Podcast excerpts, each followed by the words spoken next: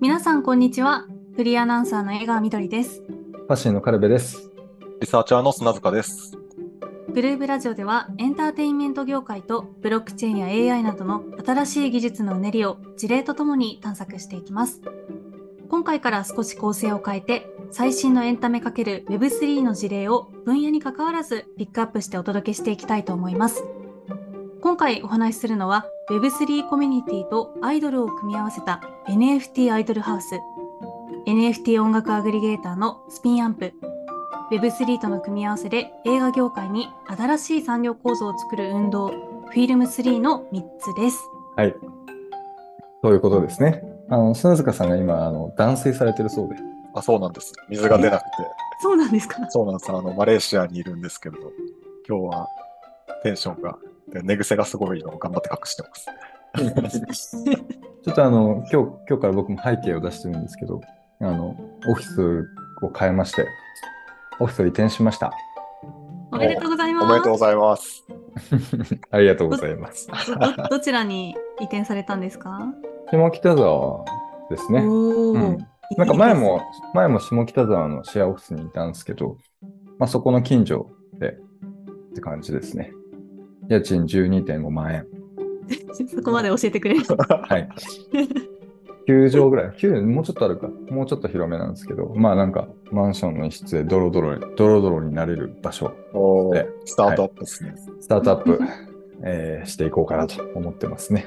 そう。で、あのなんか、あの、よく見るって勝手に思ってたんですけど、なんか移転したらなんか欲しいものリスト公開するとかあったりとかしたんで、うん自分たちもやりたいなと思って厚かましく、ずうずうしく。ちなみにあの、先輩の一人から欲しいものリストありすぎて強欲だと思いましたっていうね、反応があったんですけど。はい、でもなんかいや、作ってみると確かにすごく強欲というか、なんか、ちょうだいちょうだいくれくれ、お母さんこれ買ってになんかすごく見えたんで、なんかすいろんなもの返せないかなと思って、なんかくれた人には SBT、NFT のね、うんオーバウンドトークンをあげるっていう試みを今やっております。いやそれ面白いなと思いました。他ないですよね、そんなところ。そうっすね。うん。で、特典もつけたりとかして、まあ、特典って言っても、オフィスに遊びに来てステッカー貼れるよとか、俺がお茶組むよとか、まあ、組織開発の相談乗れるよとか、まあ、ちょっとためになるところから、あのまあ、ふざけたものまでいろいろ用意してるっていう感じですね。うんまあ、やっぱなんかでも NFT でこうやって関係、長期的な関係づくりで直接つながるっていうのが、うん、できるのがいいところだなっていうのはすごく感じましたね。ディスコードにも入ってもらったりもしていこうかなと思うので。で、これもまた厚かましい話ですけど、あの、こ今回発行する SBT がそのイベントみたいなところのあの属性もつけているので、また次移転するときとか、なんかあるときごとにちょっとイベントを作って、まあ、この時に貢献してくれたとか、あの、応援してくれた人みたいなところを特定していけるとさらに面白いのかなと思って、そんな感じでやろうかなと思ってます。はい。砂坂さんはだるまを送ってくれたらしくて。あ、そうですね。あの、お茶組んで欲しかったんで、だるまを持ってきました。理由がね。カルベさんのお茶組み希望という。そう、お茶組み希望で。いや、でもなんか、あの、いろいろこう、リストを見てても、あの、なんていうんですか、面白いものから実用性あるものも出て、どれにしようかなって選ぶのも楽しくて、ううんん。ね、うん、よかったです。基本的に実用性のあるものの方がなかなか勝てない。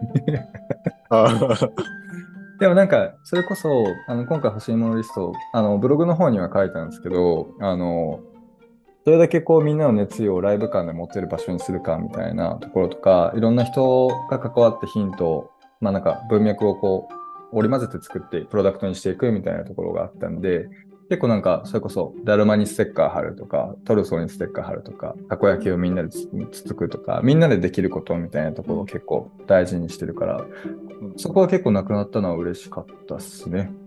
今、エスプレッソマシーンとトルソー1体と、トルソー2体か、トルソー2体とト、ルソー2体もある かぶってる。かぶりそうなんですよ。トルソー2体来たらどこに置こうかな。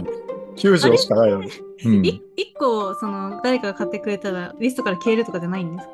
あの、消えてたんだけど、別で送るわ、つって。失礼。住所、住所教えてっていうので、2体来るっていう感じ。お面白い。そうあったりとか、あと、だるまは3体。え、いつ？3体希望出したら、速攻で3体なくなるっていう。いや、だるまのなんか優先順位、優先度一番高くなってましたから。高くなってた。高くなっ確かにてそう。優先度、高最高。そう優先度、そう。あれはなんか玄関の前、玄関のとこに飾ってみんなのステッカー貼りたいなとか思ってたから、うん。うんそれにだるまっていいな、かっこいいしと思ってうん。選んだやつですね。あと、クトゥルフの怪物大図鑑と、えっと、カラーボール、防犯カラーボールも買っていただいて、あと、たこ焼き器、駄菓子のやつとか、レッドブルとか、えービールとか、なんか本当に、様々、様々なんですけど、やばいな、これ、全、買ってもらったやつ全部言わないと、なんかちょっと申し訳ない今気持ちそうですね。確かに。俺の言われてないぞ。やばい、言われてないぞみたいな感じになるんですけど、えっと、まあでもほとんど多分いったかなとは思っているんですが、あとはそう、あの、レコードも買っていただいて、ありがたい。ね、やっぱそれで、砂塚にシティポップのレコードも買ってもらおうと。レコード レコードプレイヤーは揃ったんで、はい。あと、サーキュレーター、ホワイトボードとかも買っていただきましたね。野菜生活いいとか。ですね。はい。本当にありがたい限りですわ。あれなんか NFT の絵とかってどうするんですか？なんか。え、今回なしにしようかなとは思ってるんおうおうおうだよね。なんか必要かな？どうどう思います？欲しいですか？いや僕はイラン派です。イラン派だよね。そうだよね。僕だけかもしれないです。今回はイラン派でちょっとやろうかなと思ってて、うんね。なんか初期だからこそいらない派があってもよくて、次はなんかついてもいいしとかもあるかもしれないし、うんちょっとそこら辺はいろいろ考えていきたいと思います。ですね。なんか、はうん。オフィスできたら写真撮って、その写真つけちゃうとかでも、あーとかあ、確かに確かに確かに。あ、いいねそれすごいいいかもしれない。うんうん。俺の自撮りとかね。いや、言ったんで やりましょう、えね。やりましょう、ね。マジでいらないな。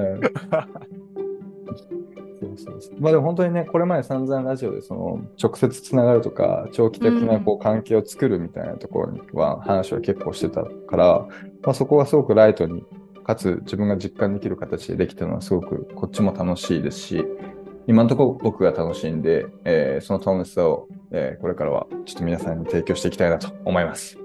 はい。なんか真似真似してほしい。どっかの企業とかに。うん。結構いいと思うんで。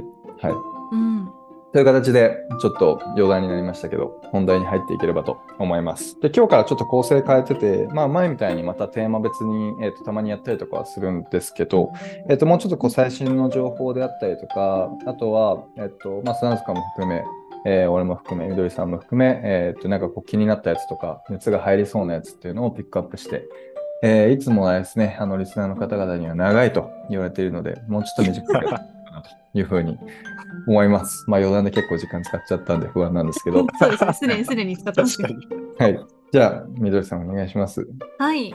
まずは、じゃあこちら、NFT アイドルハウスというグループ、アイドルグループですよね、これは。そうですね。はい。こちらのプロジェクトについて、砂塚さん教えてください。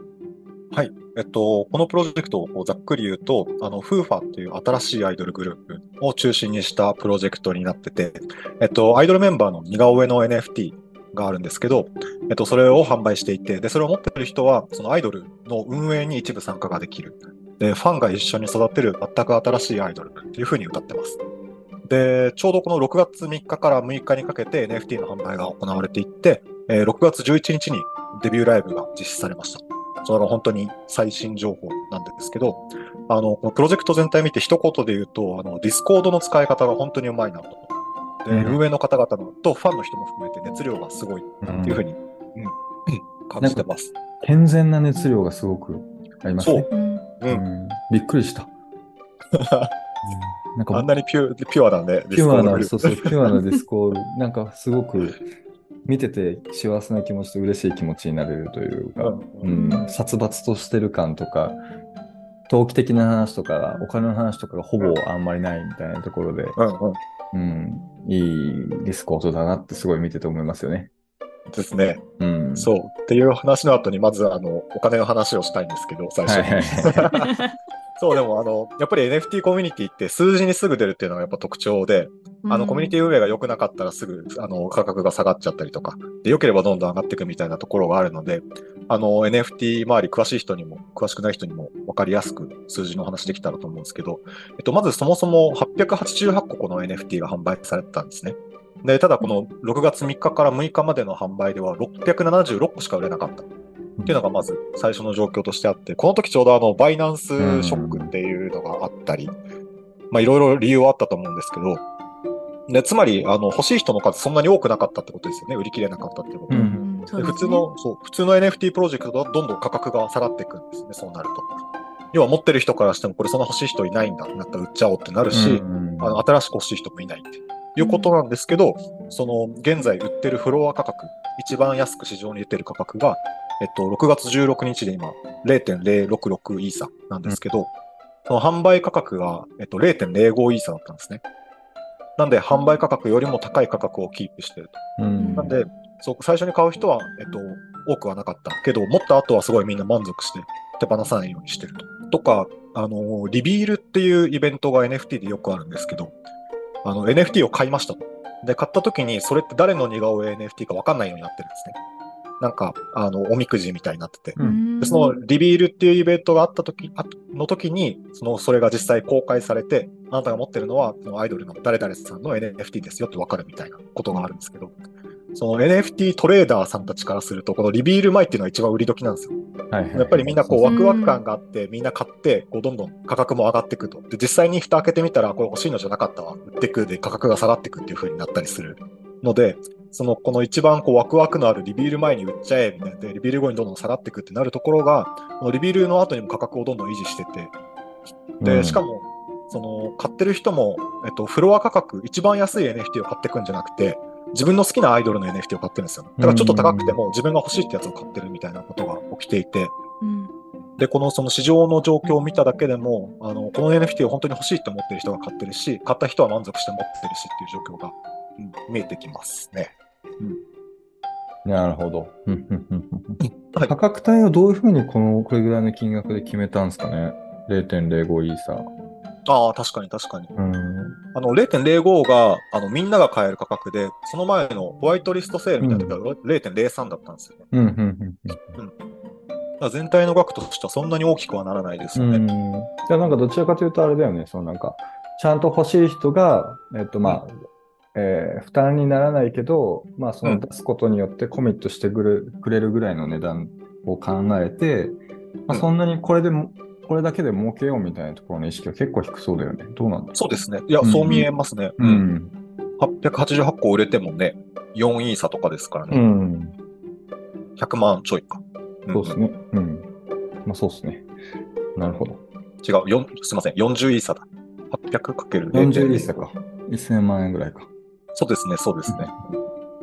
それでもこう、運営にずっと使っていくには厳しいぐらいのうん、量ではだいあります。ぶ厳しい。うん特にこのね、あの、コミュニティマネージャーとか運営のコミット具合を考えたら、ね。ね、運営費で1人1000万もらわないとレベルのものをやっていやですね、フうんフルタイムですからね、多分 この中にいる人たち。うんですね、そう。そんな感じなんですけど、まあ、その、カルベさんのお話にもあった、こう、ディスコードのコミュニティマネージャーたちの運営がすごいっていうのが、この成功の大きい要因かなと思ってて、で、いくつか面白いところをピックアップしていきたいなと思います。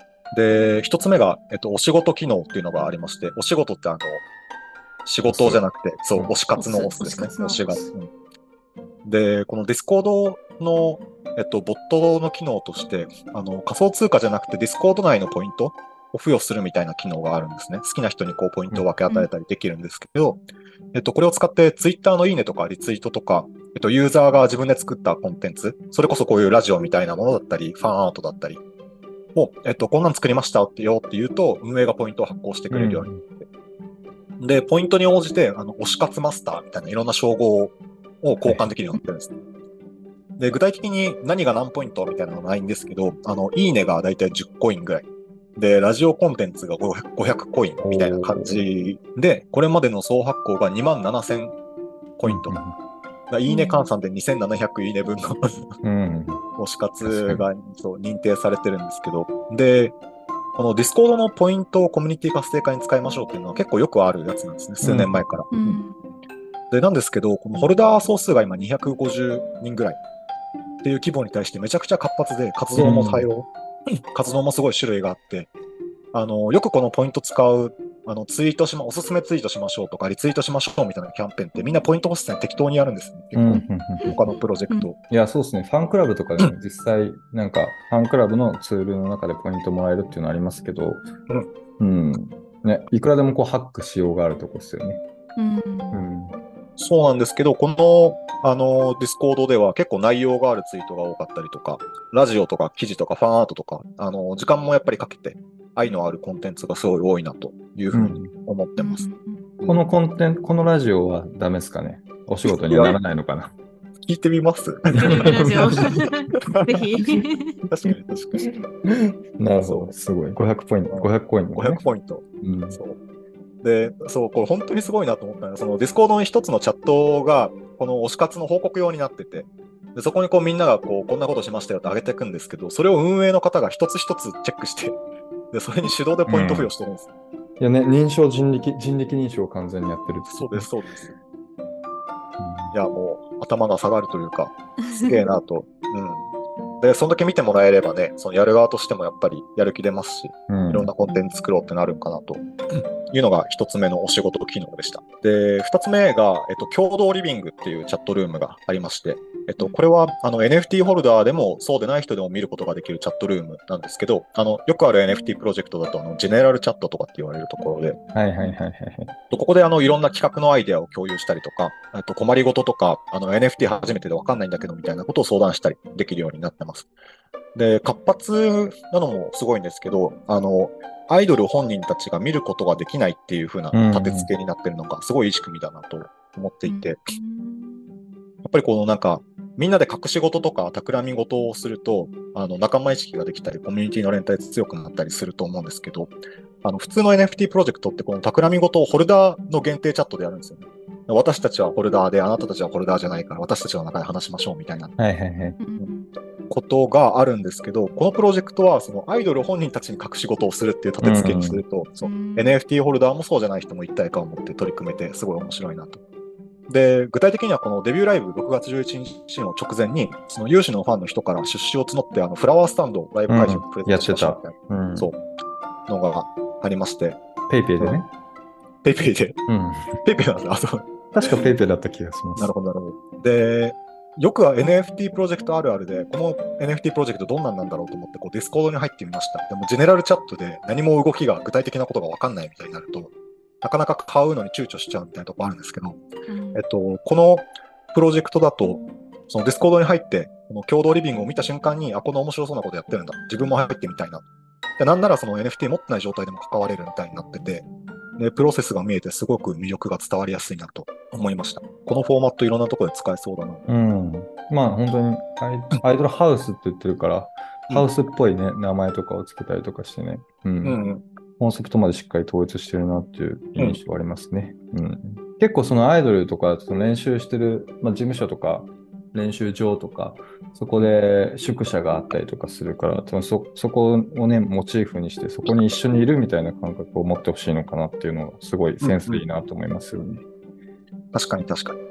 そう、あ、そうですね。そのディスコード自体の全体の立て付けもこう、やっぱりアイドルハウスなので、家になってて、1階がみんなが入れる場所で、2階がアイドルが住んでる場所っていう立て付けになってるんですよね。で一階そう、1階でこっそり会議してるみたいな感じです。うんかわいい。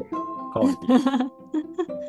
なんか今回はサプライズのお花があったって話でしたけど、なんかそのあえてこう隠し事っていう風なあの立て付けになってるっていうのはまさにこういうサプライズとかをするときにこううってつけの場所ってことなんですか？そうですね。あと、あの、なんか誕生日委員会みたいなのも、あ会であったりして。うんあ、はい。確かにそれは嬉しい。本人たちもこうあえて知らなくて本当にいいことですよね。そうですね。なんか立て仕事っていうとちょっとこうどうしてもなんか なんだろう悪いことじゃないけどそういうイメージもあるんですけどあくまでもこう。こっそり喜ばせるサプライズで喜ばせるための話をする場所って感じなんですね。そんな、そんな感じです。うんなるほどなるほど後後ろめたいことは何もない。後ろめたいことあります。よかったです。誕生日実行委員会は、うん、すごいな。これって普段なんか公式の中でやることってあんまりないと思うんですけどね。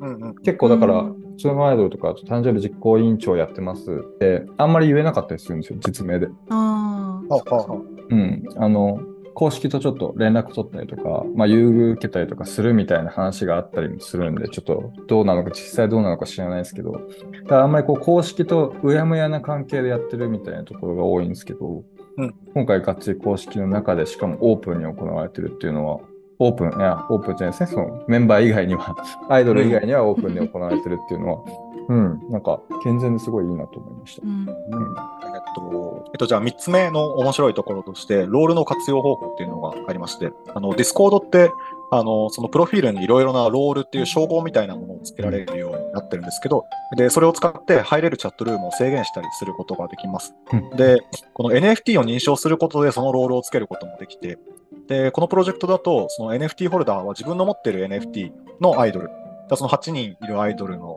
中の似顔絵を持ってる1人ですね、の入っているチャットルームに入室できるようになってまして、で、このそれぞれのあのメンバーの NFT が80枚から90枚ぐらいしか発行されてないんですね。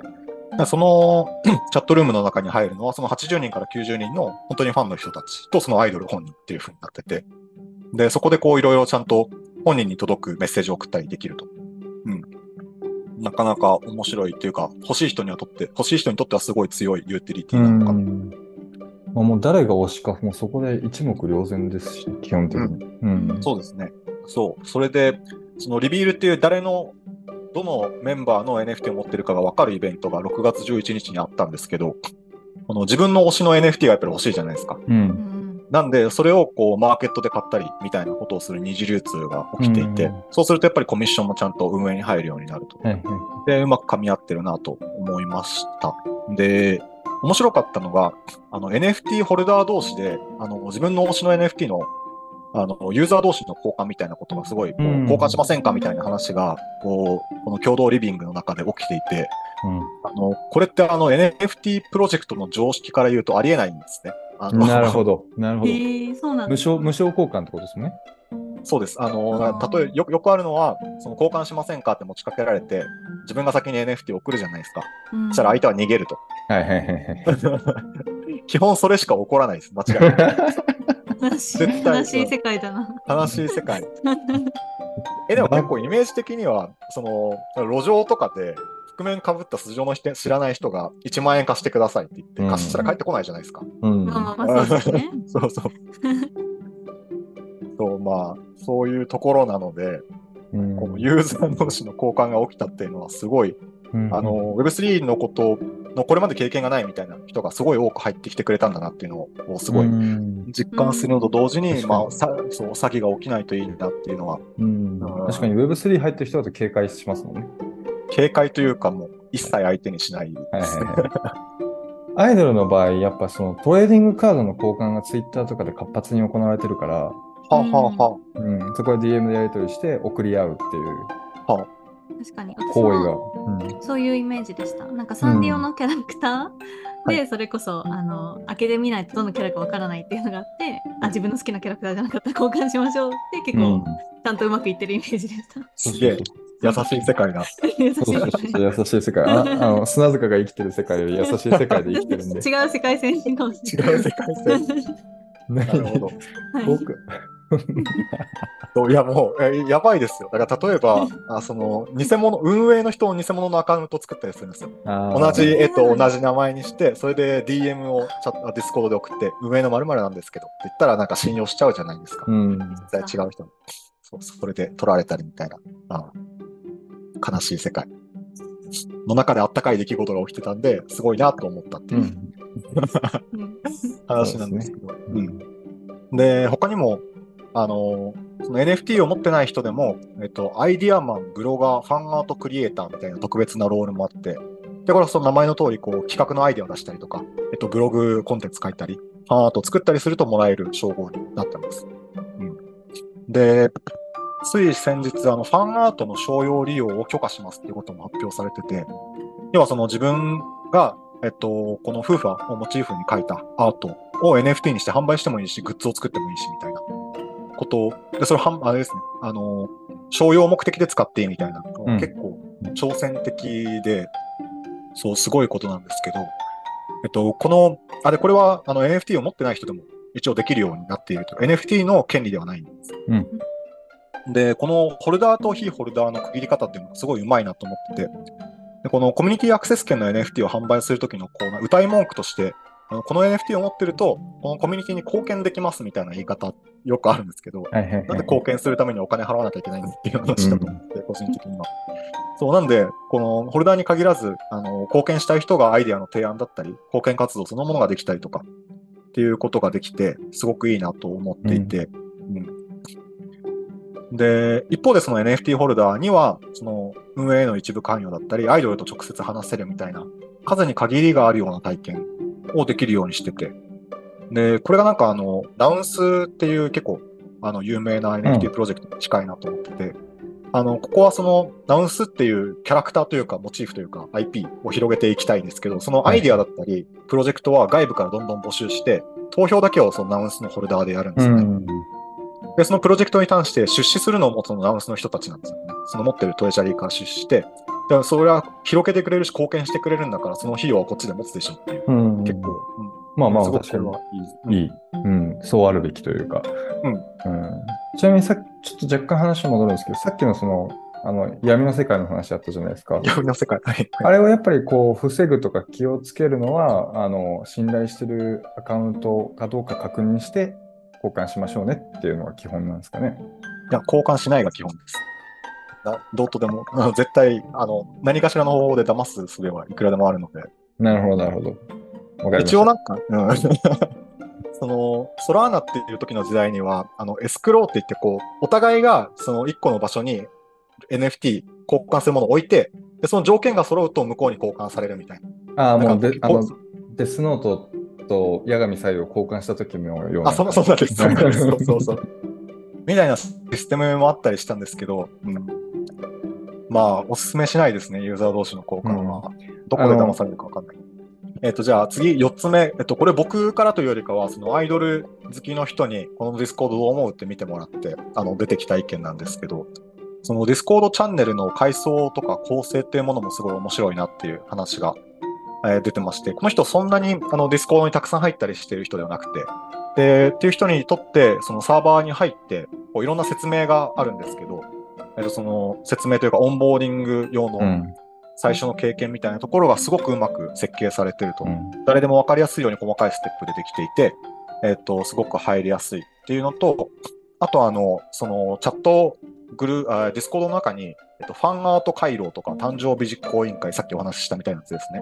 この既存の、えっと、一般的なアイドルの推し活で行われているような場所のこうグループがちゃんとそもそも存在してて、で、そこがちゃんと舞台になってみんなが話せるようになっているうん。っていうことで、あの、アイドルの推し活に理解がある人が、えっと、やってるんだろうなっていうこともおっしゃってました。オンボーディングは本当に良かった。うん。うん。一回の鍵を受け取る。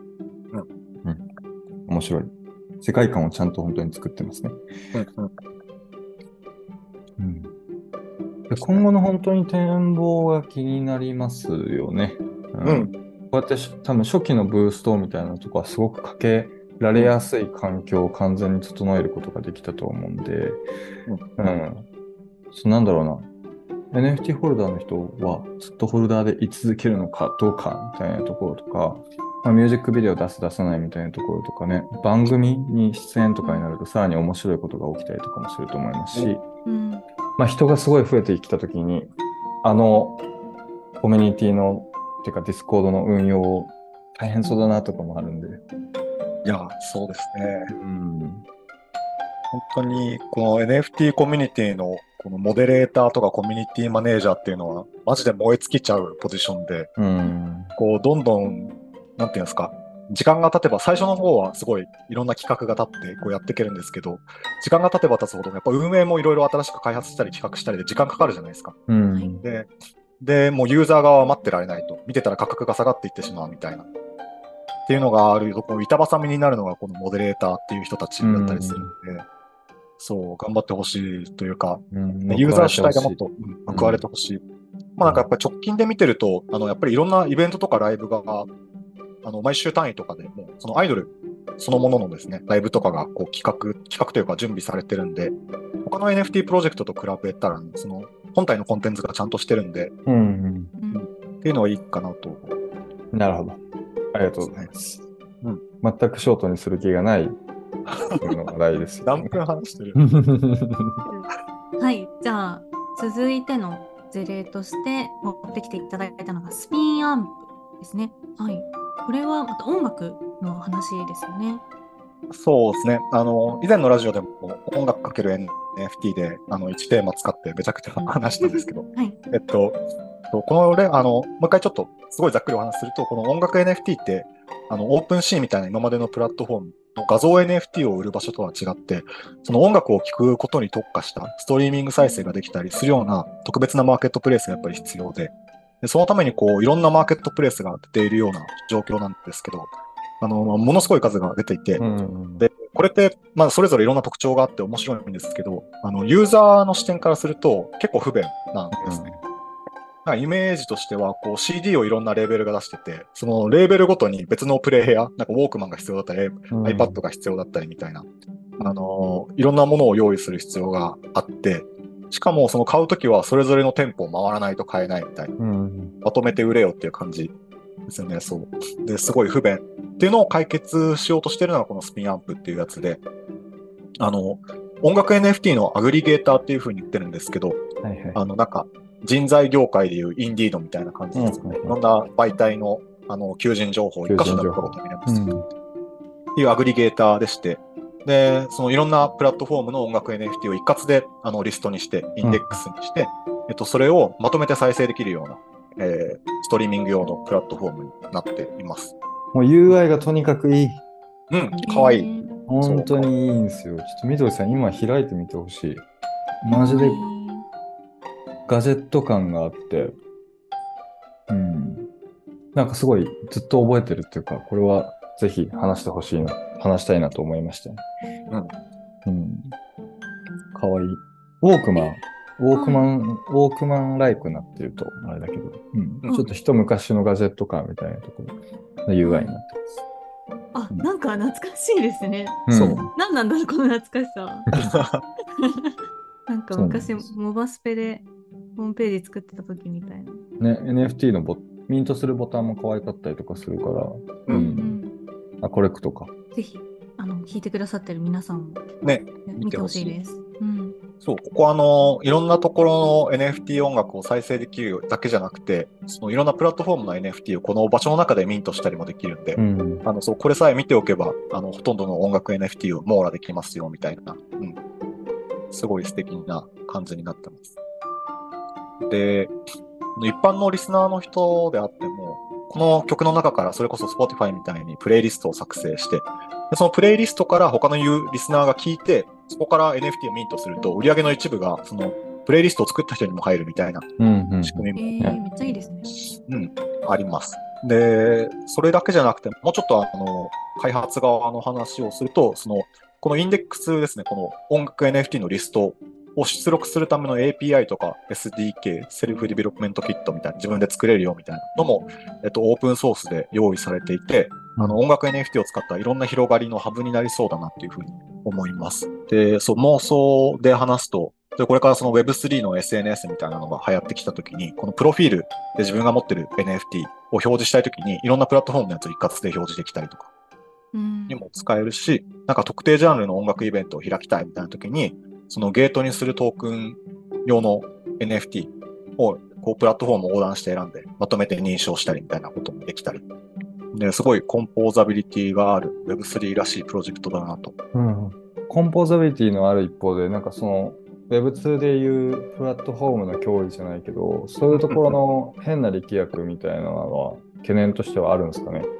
あ、ああり得ると思います。あのーこのインデックスにするときに、要はその、えっと、スピンアンプ側からここのプラットフォームを組みも組組み込みますよとしなきゃいけないんですね。うん。それぞれが別の方法でやっぱり音楽 NFT を作ってるので、はいはいそれをこう、なんていうんですか、一般化してまとめてる。リストにするっていうのをスピンアンプ側がやらなきゃいけないんで、うん。じゃああなたのところのプラットフォームを入れませんよみたいなことは考えられますよね。はいそういう、はいはいうないですけど、そんな話は。うん。まあ、可能性としてなるほど、なるほど。で、6月頭に125万ドル、1.5億円ぐらいですね、もうちょいか、の資金調達をしてるんですけど、出資者もすごい良さそうで、あの、以前もお話しした音楽 NFT 最大手のサウンド .xyz とか、あの、音楽制作に特化した RPG.io。うんで、あと Web3 ソーシャルメディア大手のレンズプロトコルみたいなところが噛んでいて、で、ここら辺絡むと本当に先ほどお伝えしたみたいなコンポーザブルな動きが起きてきそうで、とても楽しみだなと。うん、まだまだあのあんまり知られてないプロジェクト、なんかフォロワーとかもすごい少ないので、ぜひこれから見ていってほしいなと思います。ちょっとしっかり使いたいなと思うプロダクトの一つでしたよね。うん。そう、とりあえずデザイン可愛いんで見てほしいです。うん。まずは。そう、とりあえず。はい。では、まあ、今回のお話で言うと、えー最後に取り上げるのがフィルム3で、これは Web3× 映画の取り組みですね。映そうですね。画周りは気になりますね。はい。ね。あんまりこれまで話してこなかったです。映画うんのこと。そう、あんまりこう、なんていうんですか、表立って派手な動きっていうのが Web3× 映画では、あんまり僕らに、うん一般の人に見えてくるようには起こってないんですけど、結構、あの、実績が積まれてきてるようなうん。気がしていて、うんうんその、まあ二つ事例をお話しすると、この NFT を使って75万ドル調達した、えっと、 Calladita っていう映画が、えっと、アメリカのサンダンス映画祭っていうところで入賞してたりとか、えっと、直近の直近で、その、Web3 と映画制作にずっと取り組んできたニック・サドラー監督のアイリッシュ・グッバイっていう映画がアカデミー賞短編実写映画賞っていうのを受賞してたりして、うんそう。なんかこの Web3 畑で戦ってるというよりかは、こう映画業界に殴り込みに行ってるみたいなうん。そう。すごい面白い動きがあります。で、このアンイリッシュグッバイは、あの、ビメオで3ドルぐらいで見れるので、そう、なんかハートフルな短編映画なんで、ぜひへ見てほしいえです。。本そう当。うん、あのーまた長くなっちゃうんですけど、あの、ダウン症の男性の方とその兄弟のお話で、そう、お母さんが亡くなってしまったところの死にどうやって向き合うかっていう、アイルランドを舞台にしたお話なんですけど。すごい爽やかなハートフルなやつでよかったです。評価も結構高いそうですね。10段階中 7? うん。すごい、その、ダウン症の、えっと、俳優の方がすごい、これをきっかけにというか、すごいその、なんていうんですか、ダウン症の俳優としてすごく有名な方らしくて、うんうん演技も素晴らしい。で、そう、まあちょっと前置き、そんな感じで、えっと、5月の16日から29日にかけて、えっと、カンヌ映画祭が行われてたんですけど、あの、それに合わせて、えっと、メタカンヌ、メタカンヌっていう Web3 と映画に関するイベントも行われてたんです。で、この中心になってるのがフィルム3っていう運動でして、あのサービスではなくてこう運動なんですけど、とこれはなんかこう現状の中央集権的な映画産業をもっと開かれた非中央集権的なものに変えていこうっていうことをしてます。で、ちょっとふわっとしてて分かりづらいので、こう具体的にどういう課題があるのか、えーっていうことで、特にあのインディ映画に注目した時の課題についてちょっとお話しできればなと思います。で、一つ目があの初期投資の問題で、やっぱり他の IP コンテンツ、例えば音楽とかですよね、漫画にしても、よりもやっぱり2時間の映画を作るコストって、まあ、時間的にもお金的にもすごいと。うんうんで、それを集められなくて、そもそも作り始めることが難しかったりとか。で、なんとかお金を借りたり出資を受けても、最終的にクリエイターに還元される金額が小さくなってしまうみたいなところが一つ目あって。で、二つ目が、その、まあ、予算を抑えることは結構工夫でできたりするじゃないですか。よくあるあのうん密室ものの短編映画とか、一確つの部屋、そう。はいろいろ工夫、そう、工夫はあると思うんですけど、広告費自体は、広告費はどうしてもかかっちゃうと。うん。見てもらわないと話にならないのを見てもらうのが大変ですよね。その広告に関しては工夫とかというよりかは、あおの、金の戦い。そううん。ね大手映画プロダクションとか、他のあらゆるエンタメコンテンツと戦って広告を出して、うん。で、それで認知してもらわないといけないし、で認知してもらえたとしても、このコンテンツが溢れる、で、今の TikTok で5秒10秒の動画もある中で、2時間時間使ってもらって映画を見るって、すごい刺さらないとできない。っていうのだと、あと、あの、監督とかプロダクションの単位で固定のファンがつきづらいっていうのも言われてて、うんなんかイメージ的には音楽だったら、このアーティストが新曲出したって言ったら結構買うって当然の行動というかね、あると思うんですけど、この映画監督の新作だから見ようって、あの、本当に好きな監督のやつしかないと思うんです。うんそうね。え映画好きなんだなって思いますね、うんそういうふうにですよね言うと。そうそう。はい。そう。なんで、こう、新しい新作を例えば3年とか数年後に出すときに、またゼロから関係構築しなきゃいけないみたいになっちゃうと。うん。で、そう。これ、面白かったのが、あの、宮崎駿監督が、あの、君たちはどう生きるかを7月公開するんですけど、はいはいはい。そう。これを、あの、一切広告をしないでポスター1枚出すだけっていう。へえ。そう。宮崎駿にしかできない。うん。逆にそれがもう広告というか、ああ、確かに確かに。話題性を呼んでます。うんが、このこうそう広告の問題が2つ目で、で、まあ、3つ目が、あの、ライフタイムバリューの低さっていうことで、うんもう初期投資も頑張って集めて、頑張って広告も出して、見てもらえたってなっても、あの、顧客一人一人の単価がめちゃくちゃ低いし、寿命寿命も短い。映画館に行って映画を見て、で終わりじゃないですか。そこでパンフレット買ったりとかちょこちょこあるかもしれないんですけど、そう。で、継続的にこうグッズを売ったりとか続編、続編を作ったりっていうのは本当に一握りの成功した映画だけになってしまってるみたいな、3つが言われてて、そう結果としてお金がある大手プロダクションにさらにお金が集まってくるみたいな。うん。で、新しい才能とか作品が世に出にくいみたいな状況になっていると言われてます。映画館側はね、あの飲み物とかうんうん。食べ物、ビールとかでも稼げるけど、うね。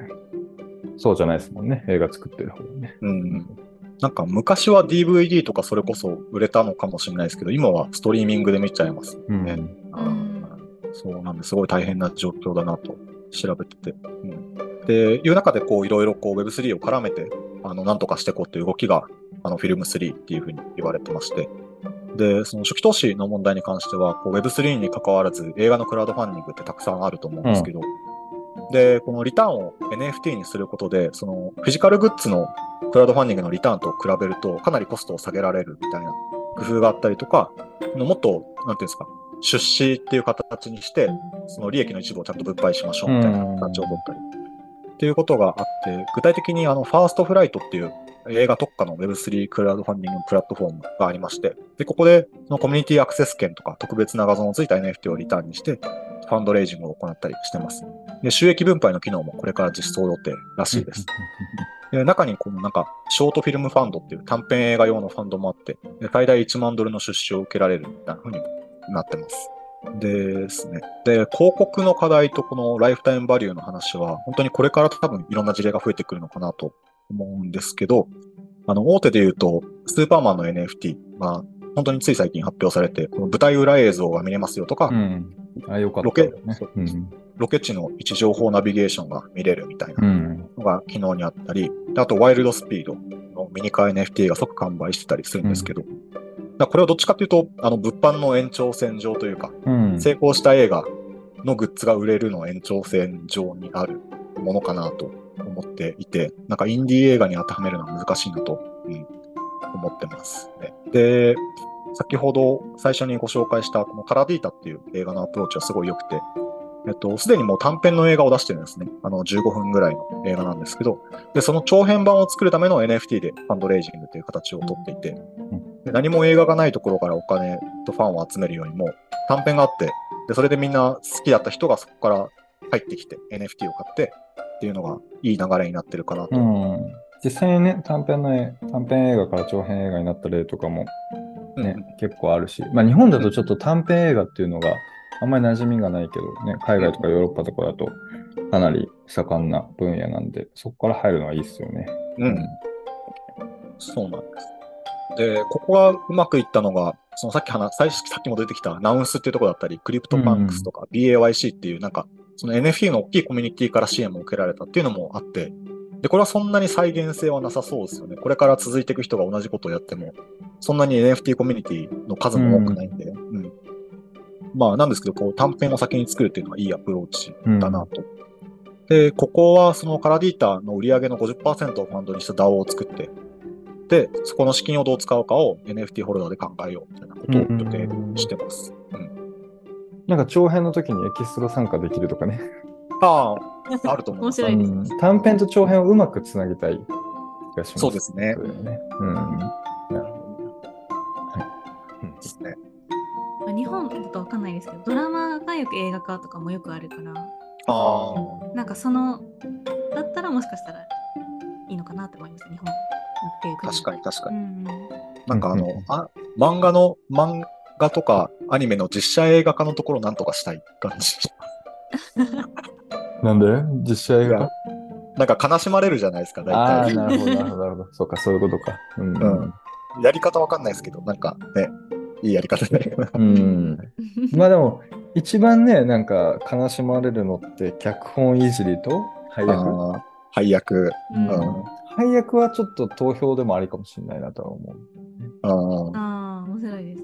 ちょっとまあ、オファー金額とかにもよるけど。そうそうですね。うん。はい。それは面白いわね。うん。ライフタイムバリューとか、そのね、顧客単価はね、かなりどうすればいいのかなっていうのが難しいですよね。うん。なんか、個別の映画にこうお金をみんながどんどん出していくっていうのはあんまりイメージつかなくて、一部ね、熱狂的なファンの方がっていうのはあると思うんですけそうですね。なんか、長くするっていう意味だと、やっぱその放映権をばらまくのは割とあり、うんあの、カフェとかでも、あの、上映していいですよ、みたいな。ど。ああ、なるほど、なるほど。放映権を例えば NFT みたいな形にして、持ってる人は、まあ、自分の場所で、まあ、ちょっとお金と取って、まあ、商業的に放映しても OK みたいな形にすると、まあ、来、まあ、時間的には長くなるのかなっていうのは結構感じたりする。ううん。ん、あと、例えば2回目、3回目見る人にはちょっと安くなるとかね。うんうん。いるじゃないですか、ファンの中だと。2回目、3回目見るとか、わからなくて2回目、3回目見るっていうのあるから、うん。そこの敷地下げるとか、うん。あと誰か誘う、誘った時のなんか特典とか、うん。で、なんか上げていく手段はありそうだし、なんか、俺最近、えっと、ろ多分ね、6、7月で10本ぐらい、違うわ、5月、6月で10本ぐらい映画映画見映画館で映画見てるんですけど、思ってます。うん、すごいすごい。うん。やっぱなんか映画館でしかできない体験というか、絶対あるから、ね、結構面白い空間じゃないですか。みんなでスマホ触らずにうん。何も音立てずに2時間って、うん。うん、なかなかない体験だし、ストリーミングの1対1で何してもいいっていうのとは全然違うから、うんね、そこでなんか面白いこと起きればいいなとは思いますよね。うん。そう。なんか個人的にはあの、カメラを止めるなっていう映画、2018年うん。にあった映画の動きが面白くて。あれ見見ました？カメラを止めるな。見た。見ました？うん。配信だけど、配信だけど。うんあ、配信で。なんかあれの口コミの広まり方って結構社会現象レベルだった。うん。だから最初2会場、2個の映画館でしかやってなかったのが、口コミで爆発して300個ぐらいうんの映画館まで広がって、あれってやっぱりなんかこう、ネタバレがとにかくできない内容で、とにかく見てくれって言いたくなるようなものだったんで、なんかおすすめするときの熱意がすごかったですよね、多う分。ん。おすすめする側の。何も言えないから、もどかしいからとにかく見てくれうん。の、で、があって、で、その仕掛け自体は全部の映画ではできないと思うんですけど、こうなんか熱烈な小さいコミュニティの人たちが、ちゃんと周りの人にお勧めしていくみたいなことをコミュニティを使ってできてもいいなというふうに。うんうんうんうんうん確かに確かに。今そういう意味だとこうユーザーがそのなんか作品をおすすめする場所って思うほどないかなって思って、結構なんかどれもレビューを書くそうになっ。てて、確かに。レビューとね、レコメンド全然違うと思うんですけど、うんそう、そこであんまり見れないっていうのはありますよね。うんそこのなんか偏愛ぶりはうちもサービスにちょっと活かしたいですね。うん。熱烈な感情がね。う。うんんカメラを止めるのはかなり稀有な字ですよね。世界的にもおそらく。うん。そっか、2、2つだったんですね、最初、映画館。うんうん、らしいですよ。そんな少なかったんだ。なんか、しかもあれ、映画館だからこその仕掛けな気もしてて、ストリーミング再生であれ見てたら僕途中でやめますもんね。10分ぐらいで。やめて次行っちゃう。そうはいはいはいはい。映画館だから30分超えのうんところまでこう見させら、ある程度見させられるみたいな。うん、えすっごい逃。れられないですかね。逃れられない。俺、あの、キスシーンとかが、あの、はいはい。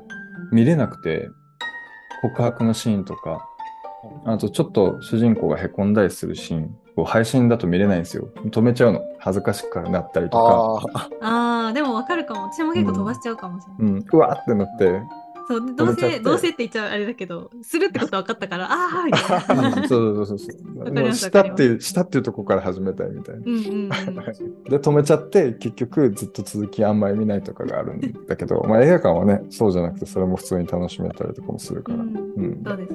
なんか映画館っていうところと映画の作り方みたいなところはね、今後、そういうところも含めて面白くなっていくといいなと思いますね。という形で3つ扱ってきたんですけど、あの、短くするつもりだったんですけど、自分たちが興味あったりとか好きなものをピックアップしたことによって、あの、別に短くはならないっていうことが分かったので、はい。本当ですね。ただただ1個あたりの時間が増えて終わる。そうですね。はい。次回からも2つでもえーちょっと量減らすでも、まあ、はい長さはもう別にこのまま突っ切るとか、えーいろいろ書いていければと思います。はい、ということで、今回は、えー Web3 とアイドルを組み合わせた取り組みであったり、あとは NFT 音楽アグリゲーターと言われているスキンアンプの取り組み、そして最後はですね、Web3 と映画業界のところの、えー掛け合わせた運動のフィルム3の3つを取り上げてみました。また次回お会いしましょう。さようなら。さよな。ら。